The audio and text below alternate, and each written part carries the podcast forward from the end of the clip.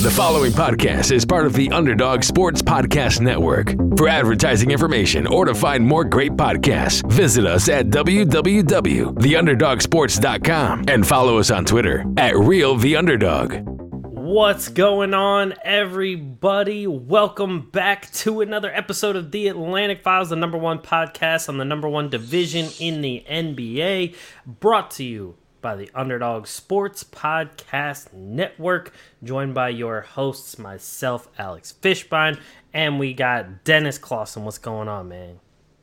Hi. For all the for those of you who don't know, the birthday boy Dennis Clausen and Mike's birthday two days th- well now 3 days prior. That's right. So all of you have to go say happy birthday. Tyler is here. We got Tyler. What's Are going you sure on, he's man? here? Is Tyler here? Hey, Tyler, how are you? Tyler's here. He likes the LeGM thing, the good old, the good old uh, LeBron memes. I I don't feel any different though. Like I still feel I, I'm one year away now from 40, and Mm. I will add that I look pretty fucking good still. And I mean, I see you nodding your head. You know, you know. Um, I'm I'm a little gray, getting a little gray. My hair is the best it's ever been in my entire life. Um, I don't have any wrinkles, so I'm doing I'm doing pretty well. I'm Mike's ten years younger than me, and I'm still by far way better looking than he is. Oh, Easily, by far. easily. I mean, if people don't see that, they're blind. Yeah, well, they they even a blind person could see it. True.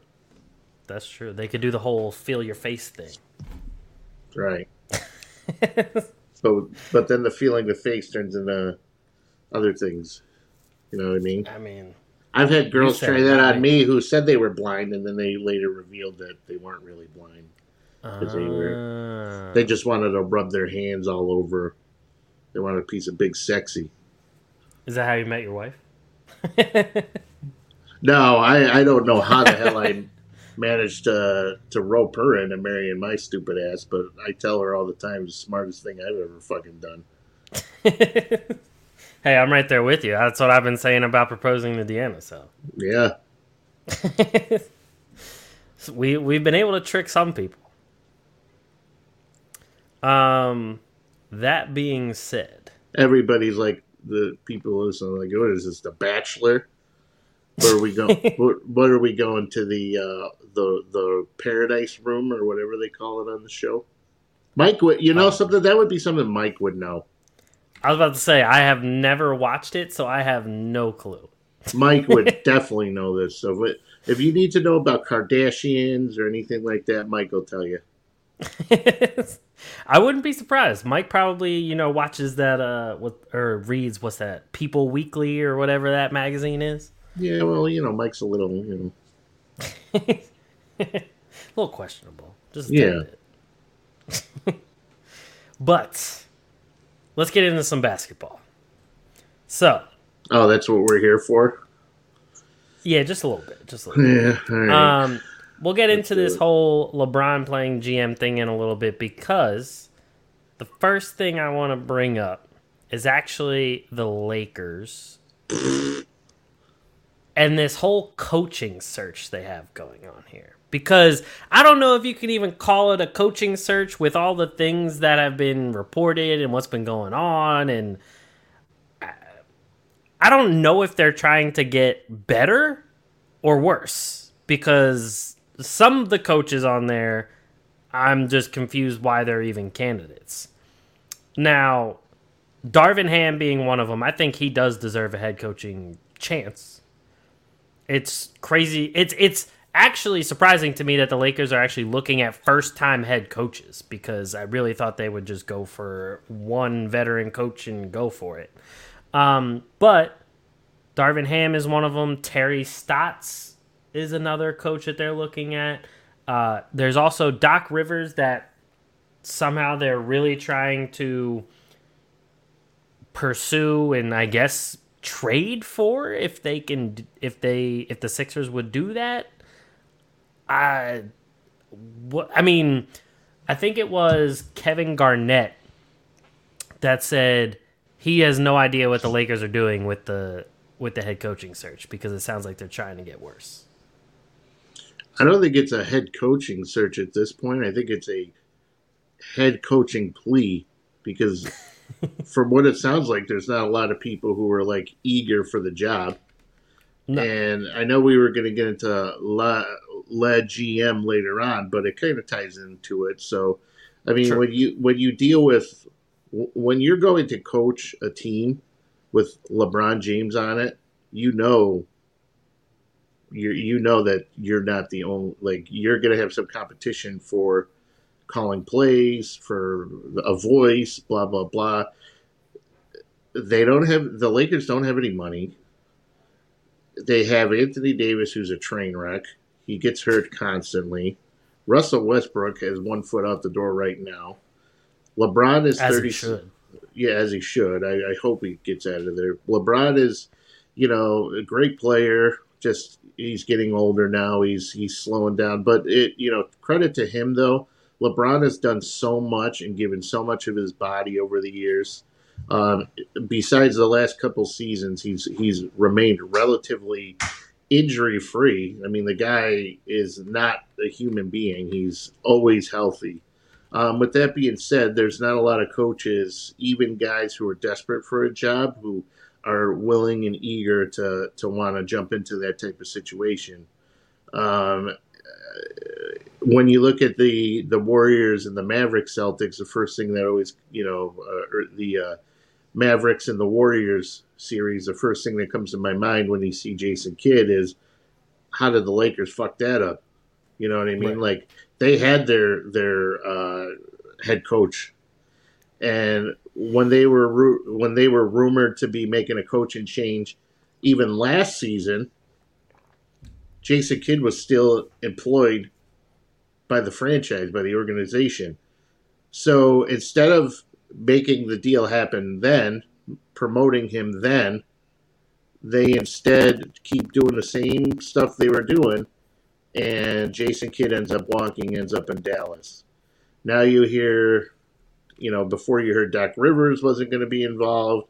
He's staying with Philly.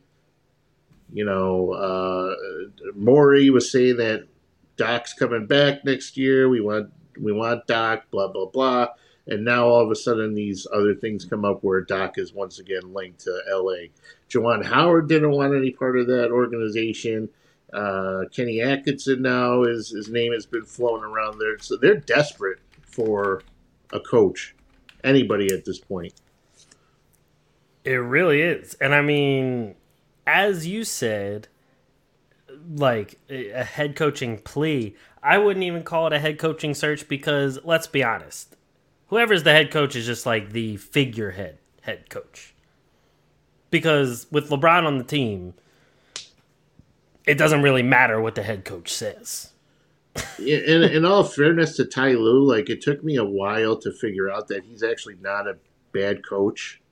True. But but after he spent time with uh, LeBron in Cleveland and how disrespectful LeBron was toward him at times, you know, you know, just not listening to to what he's saying, uh, you know, just like sh- shoulder checking him, moving like just treating him like complete garbage it made the guy look like a complete crap for a long time. Even to me, I go, this guy's a buffoon. He's not even standing up for himself, which understand like you have to cater to LeBron. You have to walk a line when at least for a couple more years when he starts slowing down and he's not as dominant. He's not going to have that big of a pull. May, actually, right. he may because then he's going to start working his way in maybe into an ownership situation because he has the money to do that. Um, so this is a guy you don't want to piss off. You know what I mean?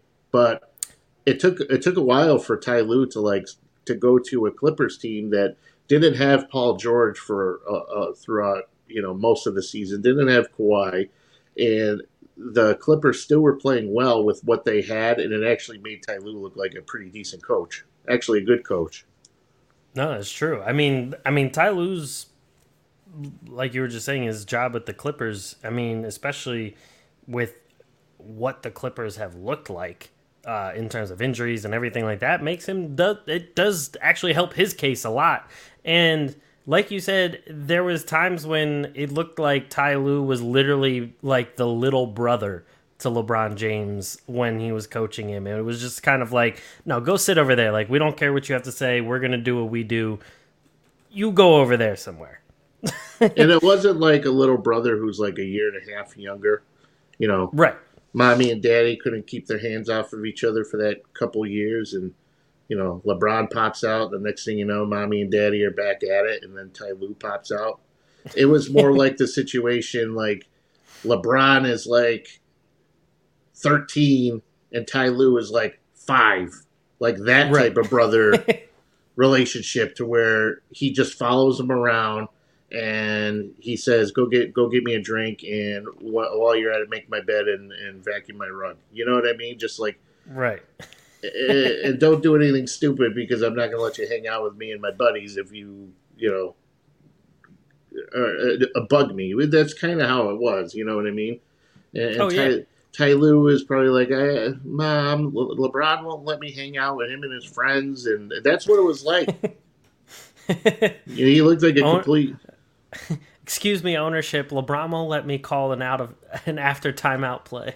Yeah, I told him I wanted to call. Yeah, I told him I wanted to advance the ball to the, you know, to the half court line, and he wouldn't let me. Well, you know, like that type of shit. That's what it looked like. Exactly. And but now like even when um Spoelstra first took over when they were with Miami, it was kind of just like, all right, they're bringing in Spoelstra, first time head coach again and you know, it, it's kind of just like a guy that they're going to put there because LeBron and Bosh and Wade are all there and everything. But then Spoelstra has turned into a pretty good coach. But after like go ahead. I was going to say not only that, I'm just going to piggyback off you. Hmm. Uh, Spoelstra earned my respect when him and uh, Butler were getting into it, and Spoelstra was basically standing up to him right in the middle of the, uh, right when they had that like altercation. He was standing up to him. So Yeah. immediately he was like, you could tell that's a guy who's been around for a while. He's like, I've dealt with this bullshit once. He's in LA now, and now you're in my. I am not dealing with this anymore. Exactly. you know? And that's and that's the other thing too is you never saw Ty Lue do that when like LeBron and and everybody were on the team. And but like the thing to me is after I think of Ty Lue and after I think of Spoelstra, the rest of the coaches that like LeBron had were just kind of throwaway coaches that even if he got a championship or not was just kind of like eh and actually, now that I think about it, the only times he won the championship were with either Ty Lue or Erik Spoelstra. So, Right, bar- like barely with with Ty Lue, You know what Right. I mean? but even saying that, like, this should show how important that a good coach for them really is because you have the greatest player of the league on the team, and he still wasn't winning championships unless he had those good coaches. Like the rest of the coaches he had were all they they got him far because you know it's LeBron, it's whoever he has on the team, but you still need somebody who actually knows what the hell they're doing and and like recycling these other veteran coaches weren't going wasn't going to like help much because like we said Spoelstra first time coach. Ty Lue I'm pretty sure that was his first head coaching job too So, go ahead. I wasn't sure you were going to say something.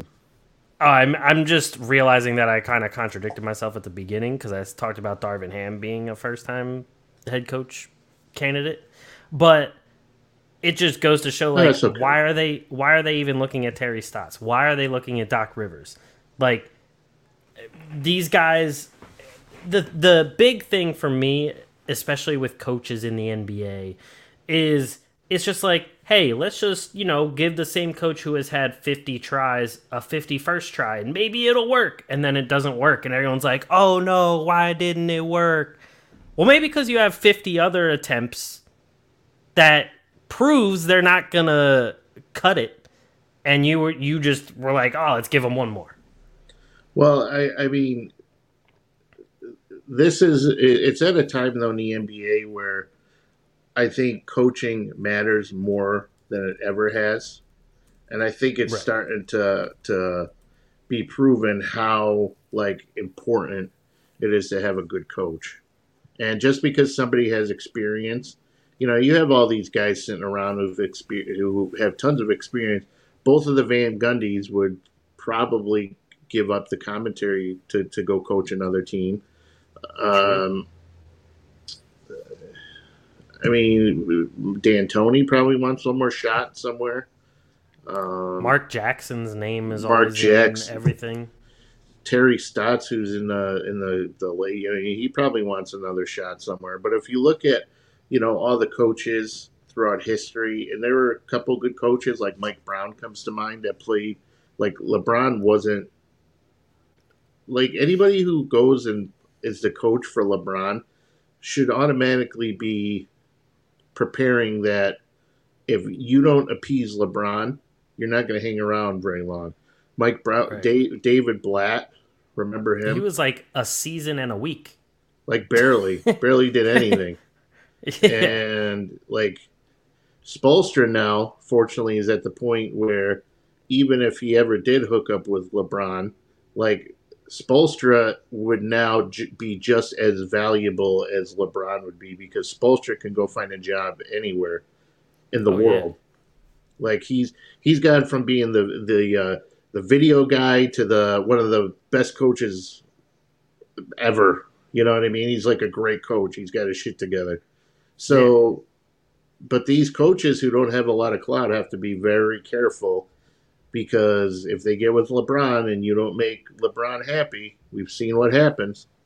Yep. You know, and LeBron's LeBron's not a guy to take ownership of things either. He he'll he'll say he does to the public, but you know, in those backdoor avenues and stuff, that he's trashing somebody. Oh yeah, and that's the thing. Like David Blatt still hasn't come back to the NBA for any coaching positions. Mike Brown just got his first coaching position since then with Sacramento of all teams. Um, and I mean, trying to think of some of the other coaches he had. I mean, I I can't even think of some of those Cleveland coaches because they were such non-factors. It didn't even matter. But He had um, he played for Luke Walton for a while. oh, that's right. Um, That's right. Paul Paul Silas he was with. I Um, forgot about Paul Silas. so he he was I mean he's played with some some bad coaches, but he's also I mean Mike Brown is a good coach. There's, I mean Mike Brown was as an assistant in Golden State, Right. not because he had to be. It's because he wanted to be. Right. You know, Mike Brown was a a always a is always on the list when it came to head coaching opportunities. So No, he was. And I mean like you look at the coaches that are still that are still around in the playoffs right now. I mean Steve Kerr has been a great coach. Um Jason Kidd has proven to be a pretty damn good coach himself. Milwaukee was I think Milwaukee still was a good situation for him. It was just they didn't get him all the right pieces to put around Giannis at the time. Like with Budenholzer, I don't think of Budenholzer as like a great coach. He's a solid coach, but I don't think of him as like an elite coach. They just got all the right pieces to put around Giannis at the time. And then um you have Ime Udoka, who's a first time head coach. There's a lot of people that you have to test out. And right now it just kind of feels like Doc Rivers isn't the answer to any championship hopes for any team right now. Yeah, but they it also would help to have a guy like Doc Rivers um, when it comes to LeBron um, because at least Doc has been around a lot of big mega stars. A lot of he knows how to handle that type of stuff. I mean, he's he coached that Celtics team. He he coached Chris Paul, he, Blake Griffin, like all these guys when they were great. So he's no stranger. He's not going to get starstruck by walking in and seeing LeBron. I think Doc is kind of a pushover at times, though. Oh, but yeah. I think he just does it because he. I don't think he's scared. I just think that's just his personality. No, I agree. Um, like I, I think Doc is is fine in terms of like you know being the superstar kind of coach because he is a player's coach more so than anything. But when it comes to the actual playoffs and stuff like that, he's not the guy that's making all the adjustments to win games on the minor things. He just has to have a team that's so overpowered they're just not going to lose. Like I will say in the very first round I saw some of his best coaching against Toronto. But again, that was a series that probably shouldn't have been that close in the end. I mean, they were up 3 0, so it shouldn't have gotten to a point where it was 3 2. Um, and that's no disrespect towards the Raptors. It was just like that's when you're up like that, you shouldn't even have to sweat. Well, um, honestly, though, if, if Toronto hadn't been dealing with Fred VanVleet being hurt, um, and they had a couple more guys off the bench. I think the the, the Raptors are if, if the 76ers think that they're going to go through another year of being the same exact way that they were, it's not going to work because the Raptors are no. going to get better. Yep. The Sixers aren't going to. It's likely Danny Green's not playing next year, so there's one of your defensive guys. Um, Tyrese Maxey, I was reading. I don't know if you were reading any of it, but now all of a sudden, he could be a guy who's potentially being dangled if a superstar comes back. Uh, uh, Matisse isn't guaranteed to come back. I hear no mention of Tobias Harris getting moved, even though he's a guy who should go. Uh, you have James Harden locked up into a crappy contract or, well, not locked up, but he has the leverage. Like he has the option, yeah. and then you know, so and a huge lack of depth. Right. So you you're kind of like locked into him in the sense that you have nowhere else to, to turn to. So. But if Doc Rivers though, Doc Rivers needs to take responsibility for the Ben for a lot of the Ben Simmons situation. I won't blame it all on him. And Jimmy Butler in Miami now, who's close to going to the NBA Finals again for, you know, uh, well the the Heat's go they're going to the finals. So like if they get through the Celtics, so um, right. yeah. And not just that, like the whole East is starting to get better and better each year. Like the Celtics weren't even supposed to be in the conference finals, and they're probably going to get better the moment they start adding a couple more pieces.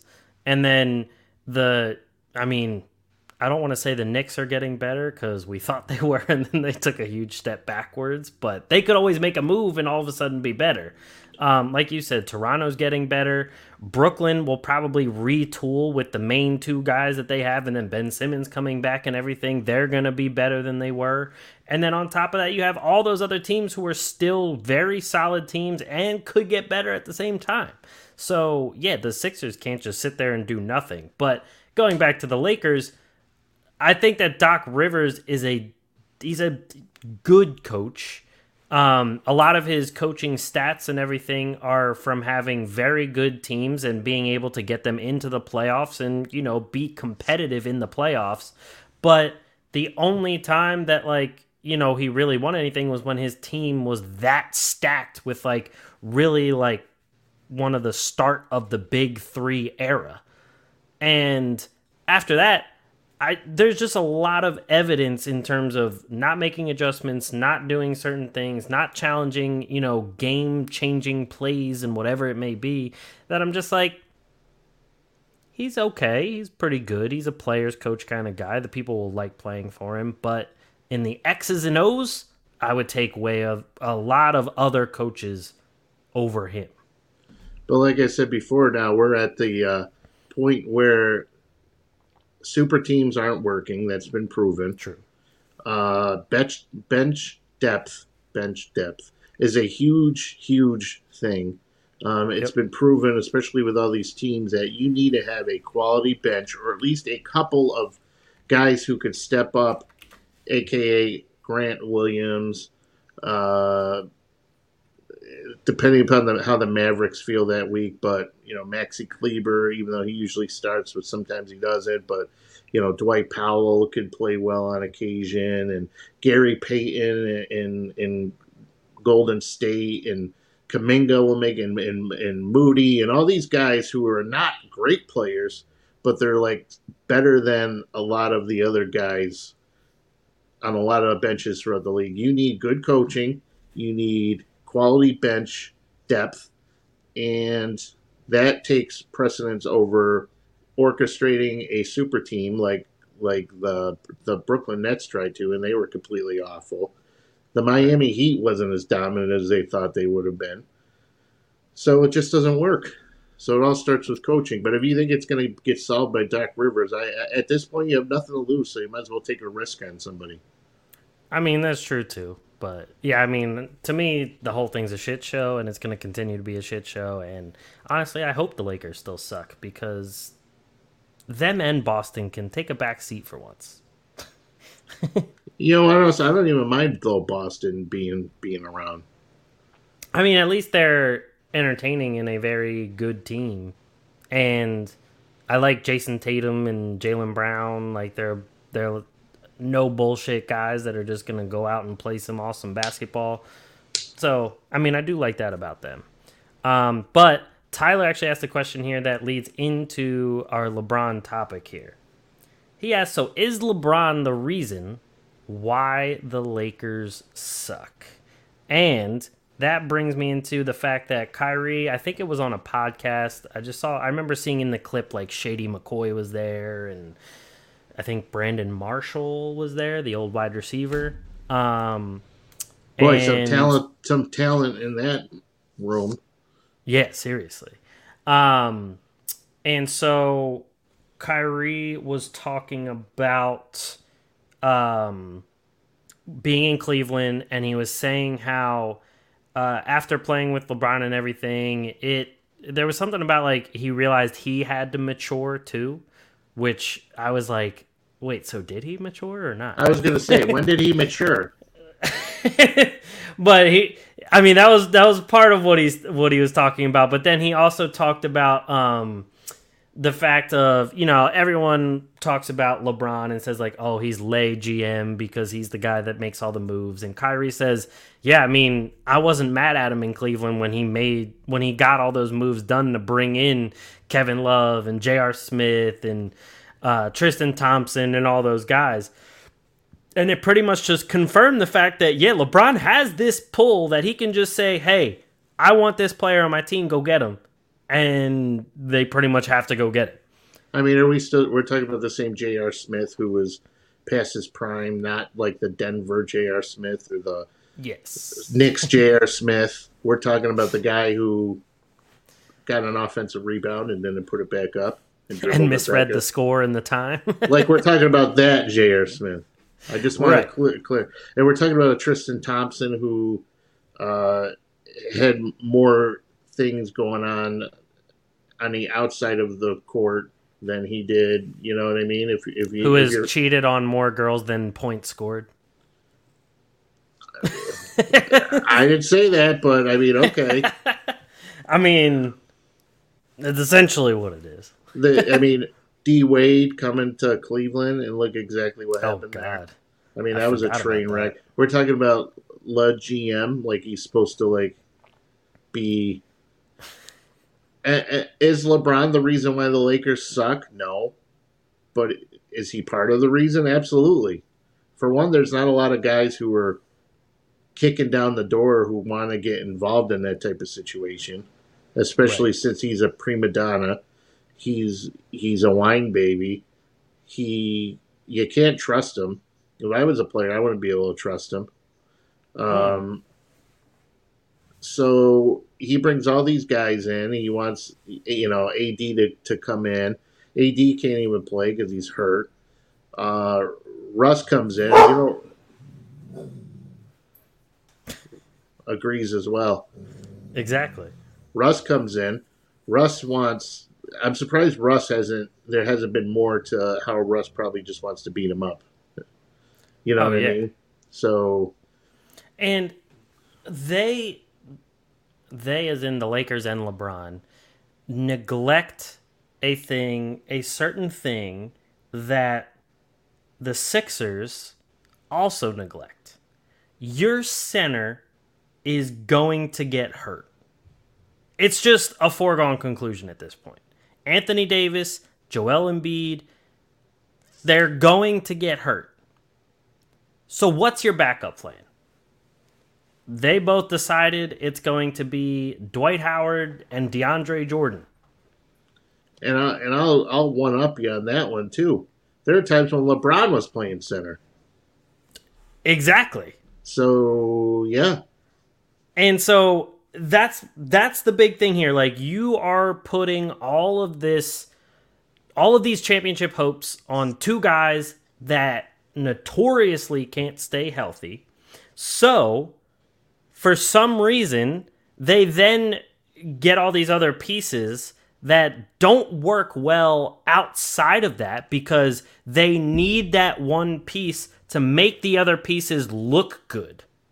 Like, they need Anthony Davis to be able to score all these points to make a guy like Horton Tucker actually have some openings on the court and look good. And that worked out well for them too by keeping him.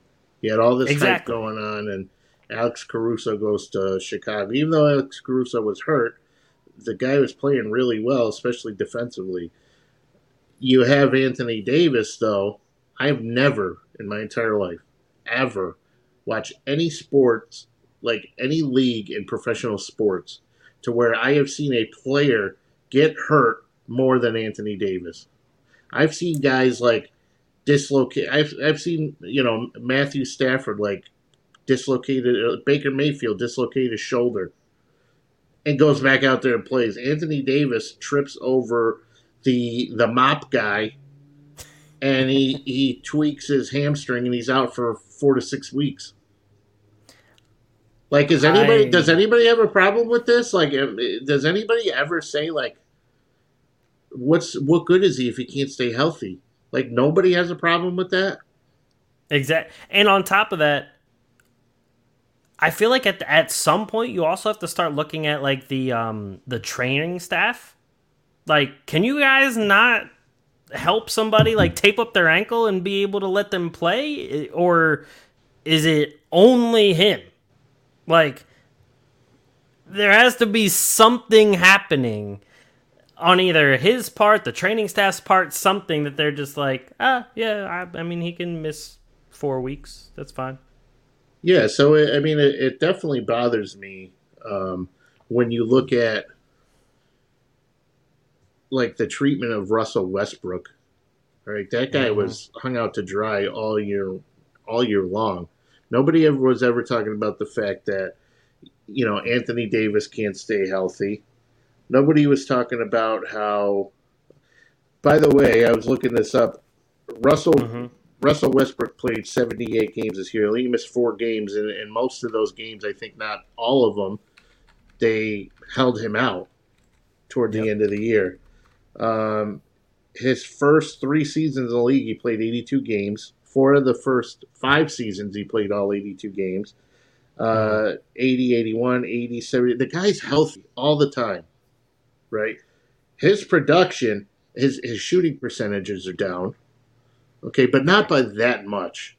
Turnovers. Everybody's making a big deal about turnovers. Well, when he, he, he he's always been a turnover guy, but he's also been a triple double guy. Nobody had a problem when he was having triple doubles but also this has been the least amount of turnovers he's averaged since 2013. Correct, and that's that was my point exactly when we discussed this. I think like four months ago, and we were talking about how people were making a big deal about Russell Westbrook turnovers, and I was like, wait a second. He, he, that's not even the highest of his career. Nobody said shit about it until he showed up in LA. So for him to be the scapegoat instead of people pointing fingers at LeBron, instead of pointing fingers at Anthony Davis is the number one, two, and three reason why the Lakers have been a pile of trash. Um, he just can't stay healthy. Followed by poor decisions. We're talking poor mm-hmm. decisions when it comes to coaching. We're talking poor decision about about getting players who are well beyond their prime. Avery Bradley, Carmelo Anthony, and then all the decisions that were made in the past. Let's let go Alonzo Ball. Let's let go D'Angelo Russell, Brandon Ingram, uh, Kyle Kuzma. Even though Kyle Kuzma wasn't anything special, but now that he's in Washington and he's the only guy who's, you know, could play, or, or this year he was really. They didn't really have anybody, but all the He's better than like Trevor Ariza. Right. He's better than the, the crap they get, you know, the crap they got there. So that bothered me. And LeBron came out vocally and was like, oh, me and Russ get along great. But you know, there's, you know, LeBron's in the going back channels and we got to get rid of this guy. You know what I mean? Oh, so yeah. I, I pray to God he gets moved. And it also bothered me with Russell Westbrook because like when he was at the when he was with the Wizards, he averaged less points than he did the season before in in Houston. He averaged less points than the season before that that he did in OKC. But people weren't really talking about it. He shot 44%, which is what he shot with the Lakers. He shot 31.5% from three, which he only shot 30% from three with the Lakers. And my big thing is, I don't understand what everyone was expecting out of Westbrook when everyone was like, oh, he's bricking all these shots. Like, he can't shoot from three. He can't shoot, like, the mid range and stuff like that. We knew this from the jump. From the start, we knew Westbrook is not a three point shooter. His career three point percentage is 30.5. I think I could shoot better from three than he can. Exactly. His best shooting season in terms of three point percentage was 34.3. And that was back in 2016 17. And then people too. I, I like when people are like, all Westbrook does is he hogs the ball. Hey, How do you get triple doubles if you're not an assist guy? Like it's absolutely crazy. And he's one of the best finishers in the league. Like you know how like James Harden can't finish anything anymore. Mhm. Like Russell Westbrook can still finish. He could still make it to the basket and then actually finish what he started. You know, instead of And- you know. People used to say the same thing about Harden about assists. They're like, oh, he gets triple doubles, but that's just because he dribbles, dribbles, and then passes at the end of the shot clock. But then this year, we see his we see his passing on display in terms of really nice, crisp bounce passes to to cutters going to the hoop, full court passes to Tyrese Maxey mid stride, catching it for a dunk and things like that. Both of these guys, especially Westbrook too, has a very good passing ability. But you can't get assists if the rest of your team fucking sucks. And they fucking suck, folks. The Lakers Exactly. There's not many people on the Lakers that can hit a shot. So you're not going to get assists if the other people aren't hitting shots. It's not rocket science. At this point, I would take I would take uh, Russ over Kyrie any day of the week. So and, and for and for Kyrie to be saying that on his podcast or whatever the fuck it was, Oh yeah. you're you're not revealing anything. Everybody knew that this was going on for a long time. So sorry, pal, you're a little late. I know I know Nike's dro- dropping you and stuff like that, but you're late. No, and everybody knew this already. So it's you're not you're not revealing anything. And I was about to say, everyone was going crazy over the whole like, oh, he admitted LeBron is the GM and blah blah blah. The big thing to me was that whole maturing thing. The whole fact that like, oh, with LeBron here, I had to mature and do this and do that. I'm like, I it didn't look like you matured at all since. Did did the maturing stop like right when LeBron got there and then never go past that, or are you Well- talking about maturing in unrelated to basketball because maybe you did there because you're not on the court, but I don't know. Well, what we're talking about now is, you know, look, Kyrie is so mature that Nike's about to drop him, and he's so mature that now they're stuck that the Nets aren't going to offer him a max contract or a long-term contract. That's how mature he is. That's I mean that's that's the epitome of maturity, right? When Ben Simmons now is in your off-season plans in terms of constructing a roster with Ben Simmons and you're Kyrie, that there's a problem there. And if you want to Yes. say you're mature, you're absolutely not mature. Because I saw Andrew Wiggins go ahead and inject himself with the microchip venom, uh, even though he didn't want to, but he did. 5G. And you want to know something? Good thing he did that because look who's coming up big for the Warriors now in the playoffs. And gonna get himself some more money in the in the process. I'll take And- Andrew Wiggins actually. Uh, Andrew Wiggins would be great. I mean, any team would take Andrew Wiggins right now. Any team. And Tyler, in reference to when we were talking about Anthony Davis, said, "Look at Boston. Tatum and Smart both got hurt, then still played. Uh, Horford, I think, got hurt and played. There was a bunch of guys that, for Boston that did get a little banged up and still played. Um, I mean, I talked about Embiid getting hurt. That man played with a broken face." And And a concussion and a torn thumb ligament. Exactly. Yet when it comes to Anthony Davis, it's just either he's healthy or he's out for months. There's no in between. Oh, there, yeah. There's no. There's never like a a uh, a game time. Well, there's a game time decision, but there's never like. It's either he's got to go through this long ass rehab process.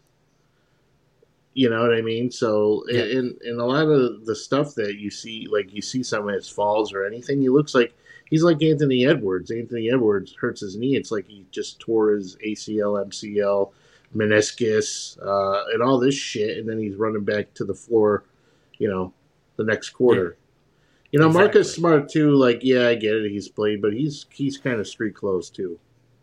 True. He I mean, he's hurt. already missed time this this series because, or he's already missed time during the postseason with an injury. Then he pops up with another injury. I mean, yes, he tries to play, blah blah blah, but he's kind of street clothes. Yeah. No, that's true too. Tatum Um, had a Tatum had a stinger. I'm sorry. Now I'm just going off on a Tatum had a stinger, but he's he's okay. I mean, the the shoulder was bothering him a little bit, but he's fine. Kyrie Irving is playing through that nagging right knee inflammation, which I don't know how you missed time in the postseason with a knee ailment, but okay. And uh, Bam Adebayo is proving that he cannot play and he should get traded next season because if he goes up against anybody who's bigger than he is, aka Joel Embiid, aka Robert Williams, he just flat out sucks. This is true. So- Speaking of big men who may or may not get traded, DeAndre Ayton. Oh, Does he deserve a max contract? I mean, he's a top. He's a top five center, maybe. I mean, I'd say he's definitely top 10. It depends on what's available. Like, you're not going to get a lot of players better than him in terms Right. of like at center. But if you can spend the money elsewhere, like I would. But I don't like losing him wouldn't be huge for Phoenix though. It's just do you want to lose him like and not get nothing for him or do you want to just go ahead and make the deal and but you're not going to lose a lot from losing him because he's not really that important to the Suns on any end of the floor. Like he could score on occasion. He's not a consistent offensive guy. He's not a consistent defensive guy. He's just good enough. But if you lost him and got nothing for him, that would be a shame. Especially when you could have had Luka Doncic on your team or Trae Young. Exactly. You know what I mean? So he was a first overall pick. I think you got to keep him. Right. And my thing is, as a max contract guy, I think, I mean, I know max contracts a lot of times also get handed out because of opportunity more so than actual skill and talent. Because, you know, like Tobias Harris probably shouldn't be a max contract player, but the fact that Jimmy Butler was walking and they needed to keep one guy that they traded all those picks for, he got his max contract. Um, I think you this could be this. perfectly. You Yeah. s sorry to interrupt you, but you said it perfectly. In any other way or any other time, like DeAndre Ayton's not a max guy, Right. but if you let him walk, like you have to pay him because if you don't pay him, somebody else is going to pay him that. Exactly. Like he's not he's not a max contract guy in terms of talent level. He's a max contract guy in terms of opportunity and where he was drafted and where the Phoenix Suns are currently. Like if the Phoenix Suns sucked and, you know, Devin Booker was hurt or something and he's going to come back and then they'll get better, I would be I would completely understand if they just did like a sign and trade and got rid of Ayton. But the fact that they're right on that cusp and they don't know what's going on with Chris Paul just yet and everything like that, yeah, you probably got to keep the guy, especially like you said, he was a number one pick. So you got to keep somebody like that, and DeAndre Ayton is going to benefit from it. But it also sounds like Phoenix doesn't really want to give him that max contract. Um, and but I think like with you, the go ahead.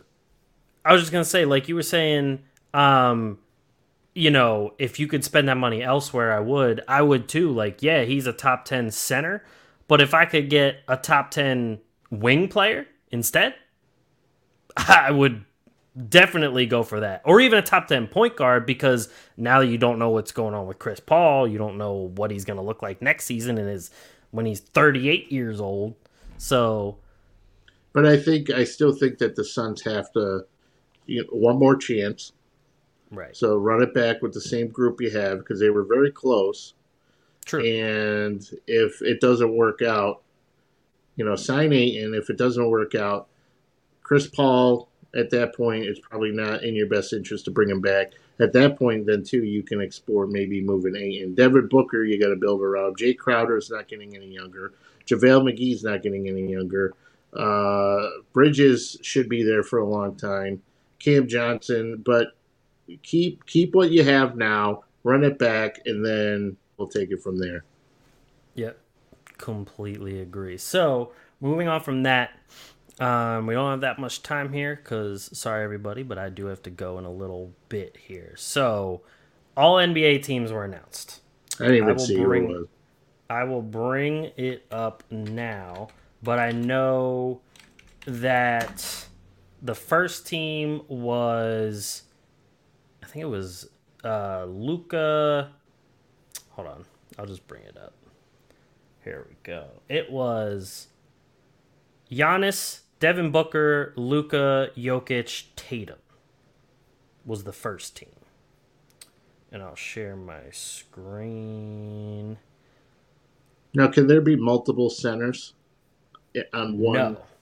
Okay, so that's that makes sense.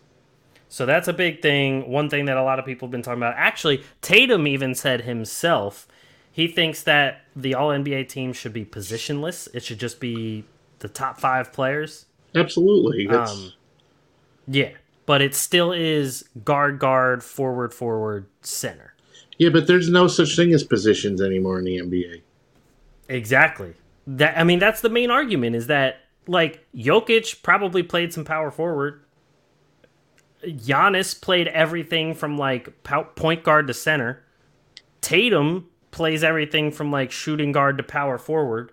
I mean, it, there really isn't any positions in the NBA. So, but in terms of the All NBA teams, there are. So that's why they got first. Um, Here's the second team. We got Steph Curry, DeMar DeRozan, Kevin Durant, Joel Embiid, and Ja Morant. And then third team, we got LeBron, Chris Paul, Pascal Siakam, Karl Anthony Towns, Trae Young.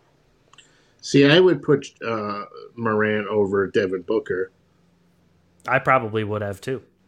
and I would put Kevin Durant above Devin Booker. I know Durant missed time, but I still, I mean, when when Durant was playing, I mean, he was dominant. Yep. I mean, I would Uh, put Steph Curry above Devin Booker. Yeah, I think that was one of those sexy picks, you know. Yeah.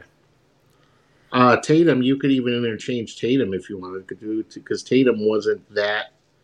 Isn't Tatum? He's not the Tatum you see now. He wasn't that in the.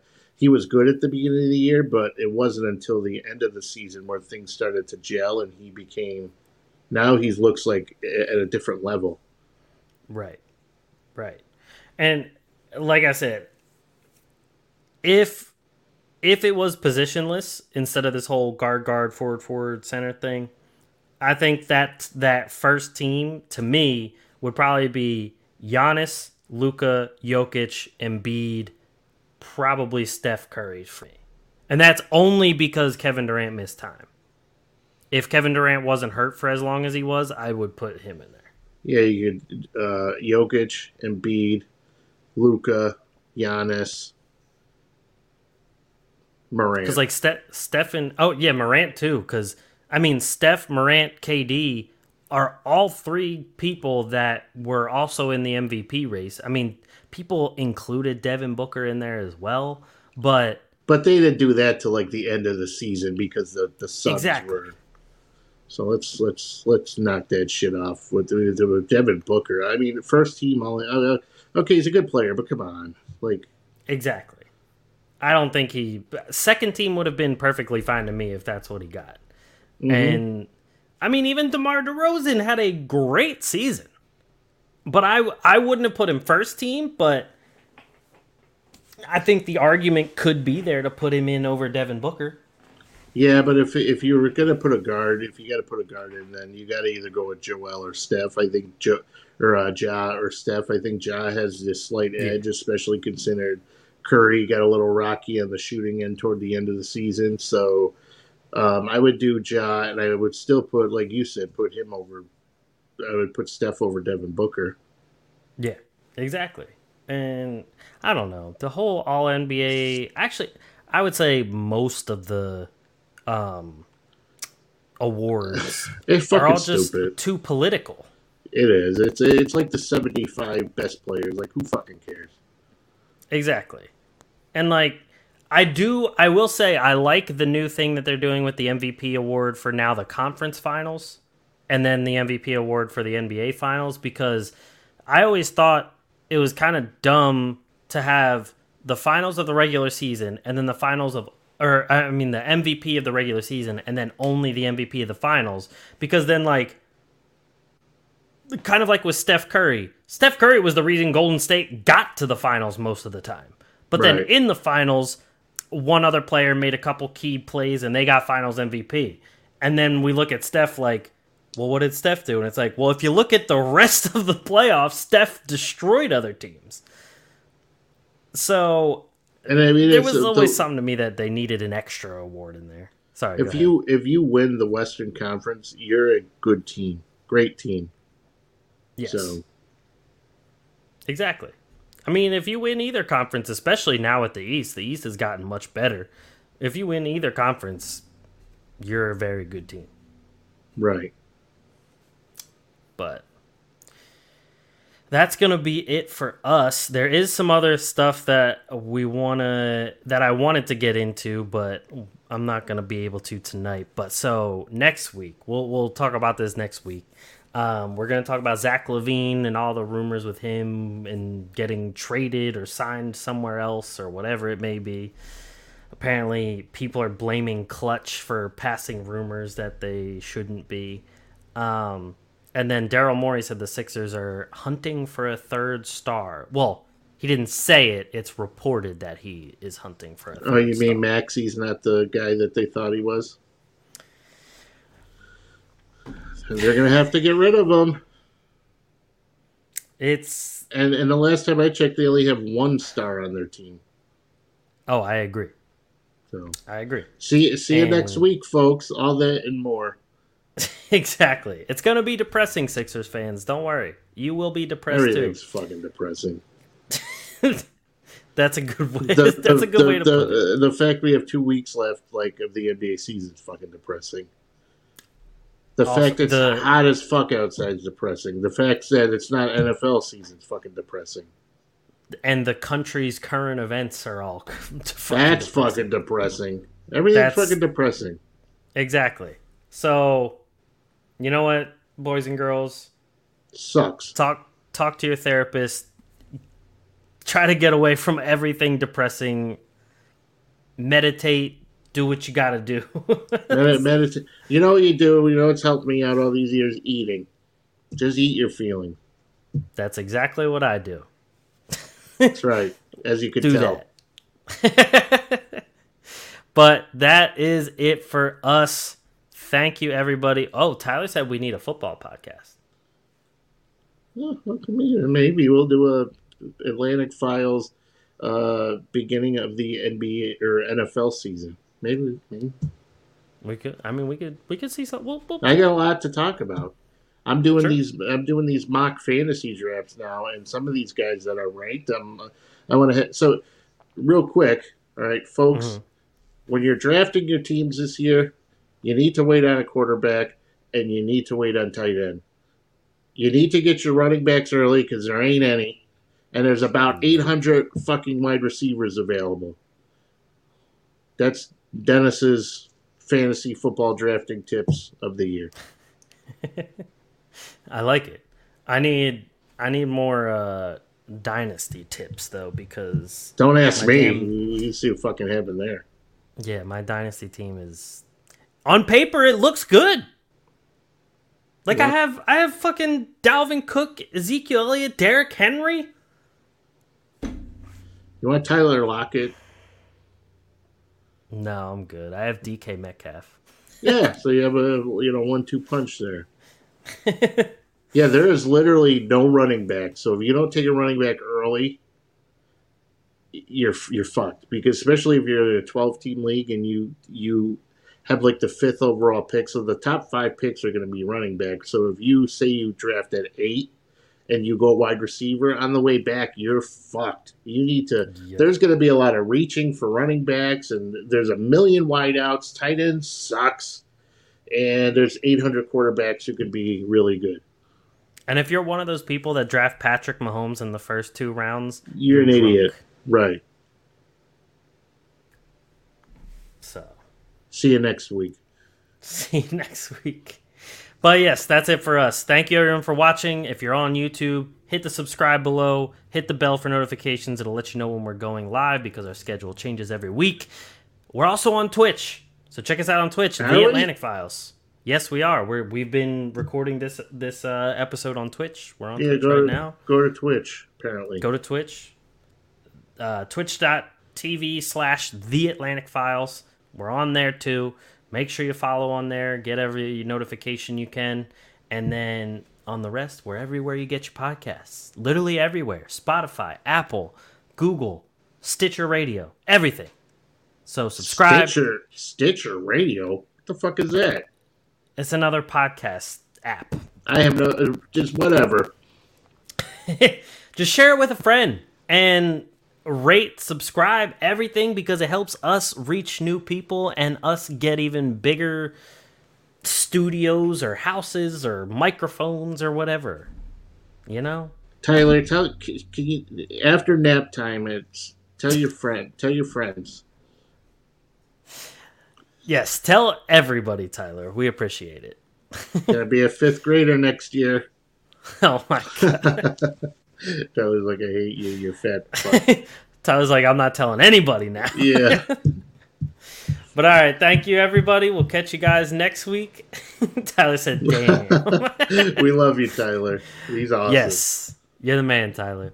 Um, thank you everybody for watching the Atlantic Files, the number one podcast and the number one division in the NBA. Brought to you by the Underdog Sports Podcast Network. We'll catch you guys next week. Peace.